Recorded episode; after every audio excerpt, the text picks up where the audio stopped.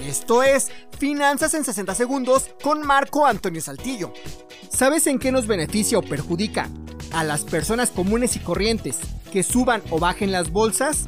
Las bolsas de valores son los lugares en los que se compran y venden distintos tipos de títulos o documentos en los que las empresas que participen en la bolsa pueden obtener dinero extra que les sirva para poder hacer frente a sus necesidades. Si una empresa necesita dinero, deberá obtener algún tipo de financiamiento.